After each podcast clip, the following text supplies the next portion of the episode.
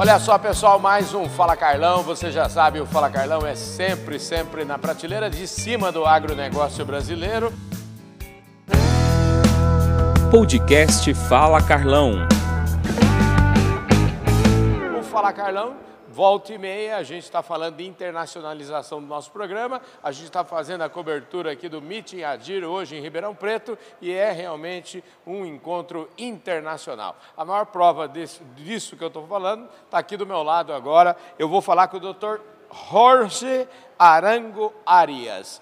Ele é, vem lá do Panamá. É, foi ex-ministro da Agricultura do Panamá e nos dá a honra da sua presença aqui no Meeting Adir e, claro, no Fala Carlão. Graças por sua participação aqui. Graças a você, Carlos. Muito amável. Um dia muito extraordinário para nós. Brasil, um país que queremos muito, uh-huh. que hemos tenido muitos vínculos comerciales uh-huh. e estar aqui novamente é um grande privilégio. Foi. Um grupo Adir extraordinário, conferências muy profundas, de mucho análisis y sobre todo una genética extraordinaria. Y nosotros decimos lo mismo, porque la presencia de ustedes acá eh, confere eh, una chancela internacional no, a, al trabajo de Adir y a nuestro programa también. Claro, y muy agradecido con la entrevista.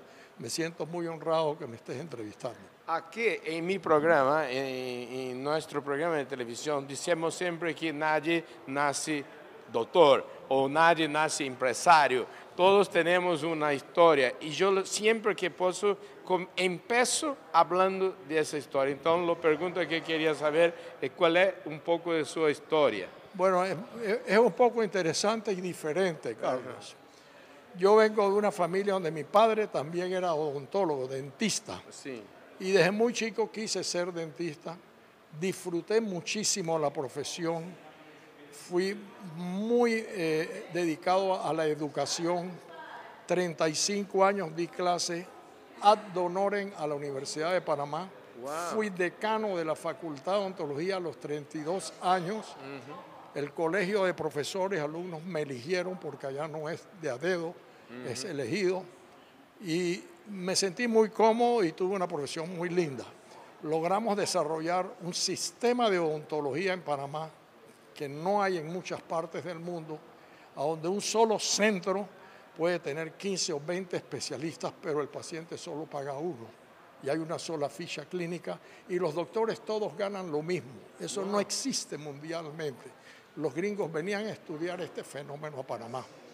Entonces, estando muy metido en educación, yo seleccionaba a mis, mis junior partners, por decir, los que iban a entrar, y les decía, tú vas a estudiar a tal universidad en Brasil, o tú vas a los Estados Unidos a tal, y les decíamos qué especialidades requería el sistema de salud de esa clínica. Clínica Arango Orillac, como se llama, acaba de cumplir noventa años, porque la empezó noventa, mi padre. ¿noventa años? Sí, la empezó mi padre.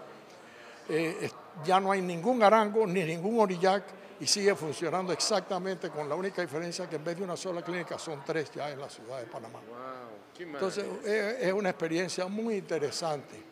Esa experiencia eh, me sirvió a mí en organizar, en, en manejar personal, que es lo más difícil del mundo. Sí, sí.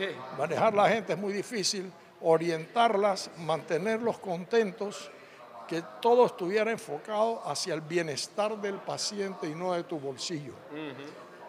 Con una gran ventaja para los profesionales que entran a este sistema, que cuando se retiran el sistema les tiene un, un, un, un, un acumulado, un retiro justificado porque los médicos no tienen seguro social ni pagan nada, son todos independientes. Sí. Entonces tú ves todos los profesores míos se retiraban y ninguno tenía nada, ya todo había gastado, no tenían ningún, ninguna reserva aquí. Tú vas haciendo tu reserva y por eso es que todos ganamos lo mismo para tener acumulado, ¿no? Con seguros de vida para nosotros, para nuestros empleados, una serie de bonos que lo hace muy funcional. O sea que eso debe te, te, te dado una experiencia muy larga para que usted empezase a emprender en otras partes. Así es. Entonces, nosotros, mi señor y yo, que también es muy apasionada, siempre nos había gustado algo de la finca, pero en unas carreras largas como esta, yo estuve diez años fuera de Panamá estudiando, entre Ajá. internados, Eh, posgrados, maestrías, y son carreras muy largas, ¿no? Entonces, cuando regresamos y nos casamos, empezamos a tener filios, a tener los niños. Sí. Eh, llegó un momento que los niños estaban un poco grandes y, y salió la oportunidad de comprar esta pequeñita empresa que tenía veinticuatro años, en la cual mi padre había fundado también, pero ya tenía muchos socios. Esta empresa tenía diez empleados, diez hectáreas y mil cerdos. Mi padre me dice un día, ya yo no quiero saber más, tenemos veinticuatro años, está perdiendo, tú tienes un poquito más de experiencia en administración y en manejo, represéntame en la junta directiva. Entonces yo fui a representar el treinta por ciento de mi padre. Uh-huh. En un año que traté de decirle a los otros accionistas, señores, o invertimos o vendemos, la decisión fue vender. Entonces salí a vender la empresa, yo no uh-huh. tenía nada que ver con esto. Estaba creando hijos, estaba terminando de pagar mi educación, porque, sí. porque no, heredé muchas sabidurías, heredé muchos buenos modales, pero cero de dinero, eso no. Eso no. Así que estaba terminando de pagar eso y viendo que no podíamos vender esa empresa, le dije a mi señora, ¿por qué no la compramos sin ninguna estrategia económica? Y los muchachos que ya se están poniendo grandes, en vez de ir a la fiesta de los quince años, los llevamos para la finca los viernes y los sábados. Muy bien. Y así fue como funcionó. Y así le fuimos cogiendo cariño. Yo siempre pensando que, como me ha costado tanto las cosas, no podía aprender de suino si no sabía nada de cerdo. Sí. Así que iba a un congreso de ortodoncia, que es lo que yo hacía en los Estados Unidos, uh-huh. y después me iba a ver fincas, a conocer, me quedaba dos, tres días más, y así fuimos sí. aprendiendo, aprendiendo, hasta que en el día de hoy, la empresa esa de diez hectáreas tiene más de dos mil hectáreas en Panamá, wow.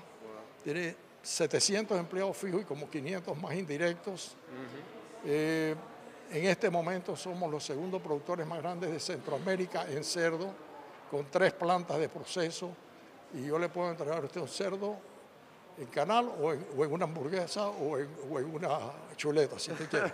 Entonces ha sido muy interesante, me ha permitido conocer otro mundo, sí. eh, me permitió ser ministro, yo creo que sí. no, no hay muchos ministros dentistas que han sido agricultores.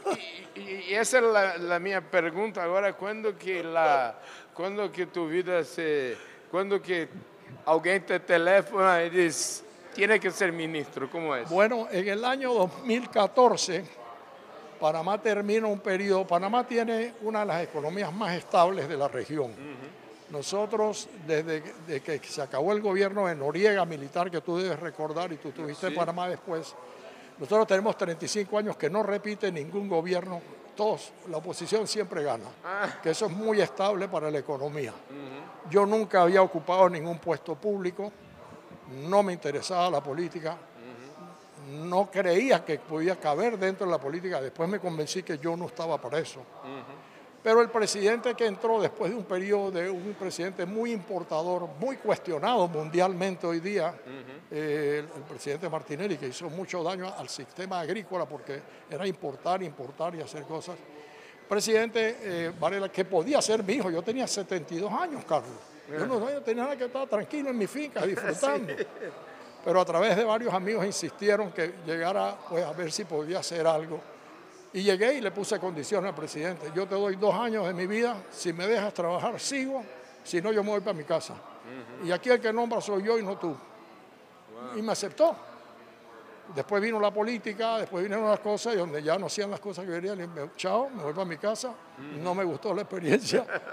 Yo no... no encuentro cabida aquí en los políticos, pensamos muy diferentemente, uh-huh. porque yo nunca he militado en política, pero desafortunadamente todos tenemos que hacer algo porque nos van a arruinar los políticos mundialmente. Sí, la verdad que no hay, no hay, hay una no hay hora que tiene que dar su contribución, porque si no eh, nos quedamos solo para, hablando, eh, hablando, hablando, reclamando. reclamando ahora, ahora nadie me echa cuenta de qué pasa allá adentro, ya pasan cosas muy malas.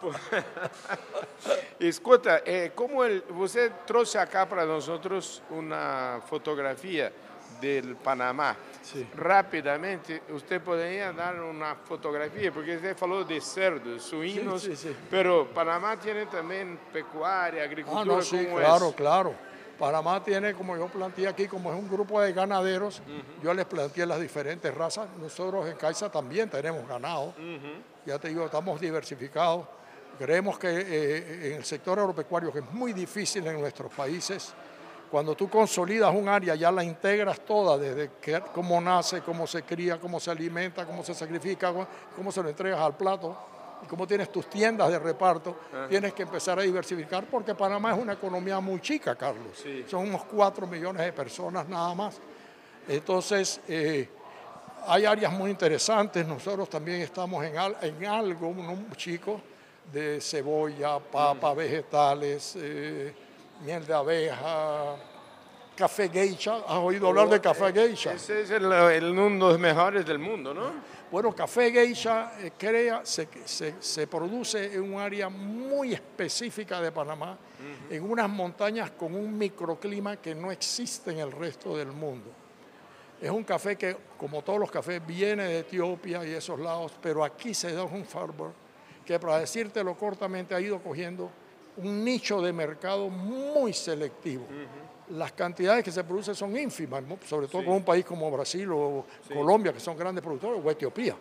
Aquí se produce muy poca cantidad, pero a un altísimo costo. La Casa Real japonesa, ¿no? uh-huh. el emperador, solo toma café geisha de Panamá hace veinte años. Wow. No se sirve más nada.